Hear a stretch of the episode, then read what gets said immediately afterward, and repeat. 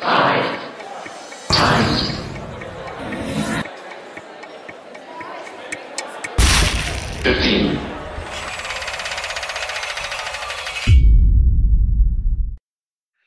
so I want to begin by reminding you all of something you already know, um, a reality that most of you probably follow in the news, or maybe you know it on a visceral level, for you see it happening around you in real time. Uh, in twenty thirteen, Typhoon Haiyan made landfall in the Philippines. It was the strongest tropical cyclone ever recorded on our planet, uh, with wind speeds of up to two hundred miles per hour. Not even the most calloused observers were left unmoved by the images that circulated around the world that month. It was destruction on a vast scale. Whole cities and towns were laid waste. Six million people were displaced and thousands disappeared. Two years later, bodies were still being retrieved from the wreckage. As this was happening, the U N Climate Change Conference was being held in Poland at exactly the same time. The delegate from the Philippines, a soft-spoken man by the name of Yeb Sano, gave an emotional speech that went viral on social media. Super Typhoon Haiyan made landfall in my family's hometown and the devastation is staggering, he said. I struggle to find words for the images that we see. I struggle to find words to describe the losses we have suffered from this cataclysm. Up to this hour, I agonize while waiting for word as to the fate of my very own family. We must stop calling events like these natural disasters, he said. It's the result of inequality and the pursuit of so-called economic growth that dominates our world. In a voice choked by tears but bolstered by rage, he continued, what my country's going through is a result of this extreme climate, uh, climate event is madness. The climate crisis is madness. I speak for my delegation, but more than that, I speak for the countless people who will no longer be able to speak for themselves, having perished in this storm. And it's not just superstorms. It's not just the Philippines. Draw to mind the images that you've seen over the past few years. Right? Think of the fires that blazed through Australia recently, where people took refuge on beaches as their world went up in flames. Think of the eerie dark orange that smeared the skies of the U S West Coast this last summer as fires scorched parched earth from California to Washington. Our planet is changing before our very eyes, and we are already grieving. Right now, we're only at one degree above normal temperatures. On our present trajectory, we're on track to hit three or four degrees this century. Humans have never existed on a planet uh, that's like that before. And climate scientists say that such a world is incompatible with organized civilization as we know it. Without radical action, at least one billion people will be displaced in our lifetime as parts of the planet become uninhabitable.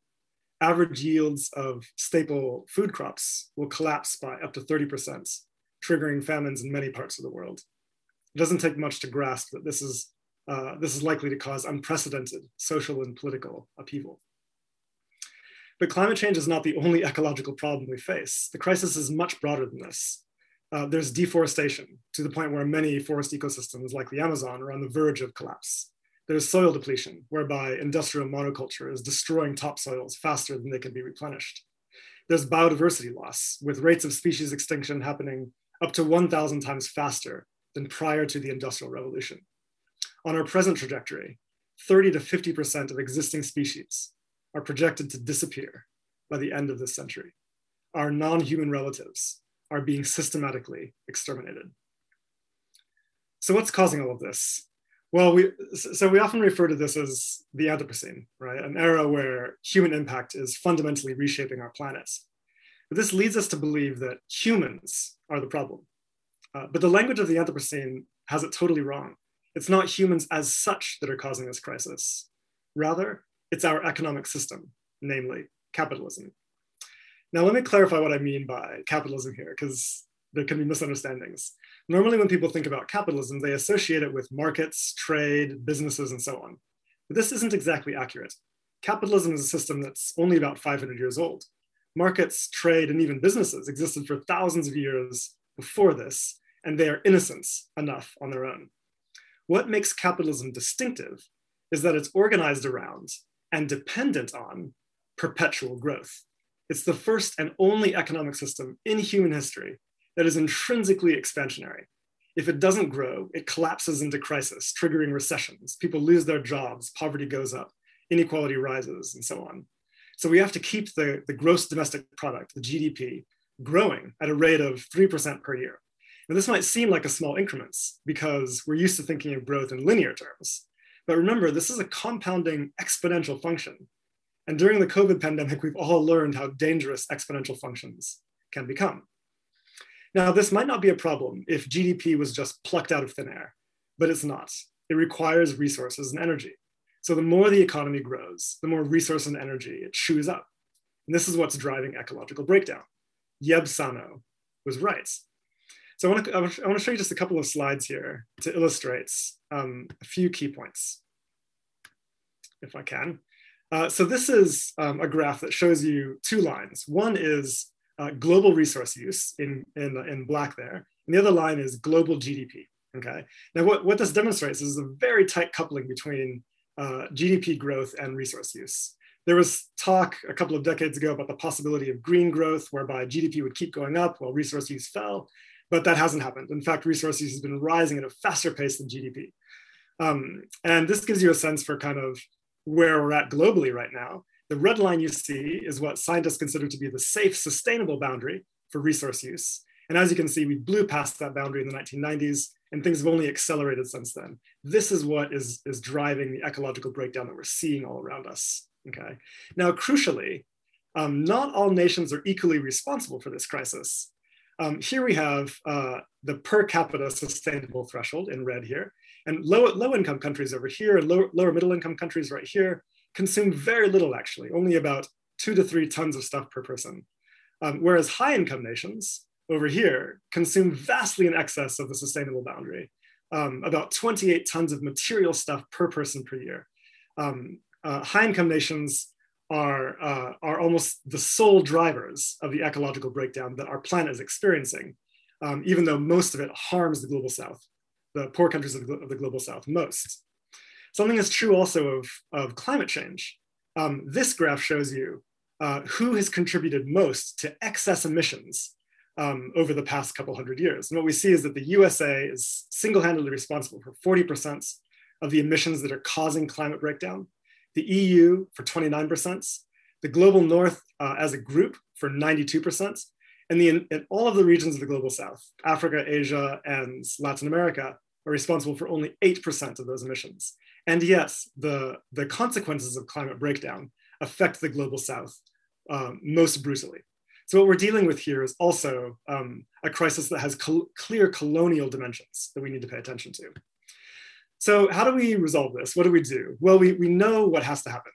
Um, global emissions have to uh, fall by, uh, by fifty percent in the next ten years um, and reach zero by the middle of the century in order for us to stay under one point five degrees.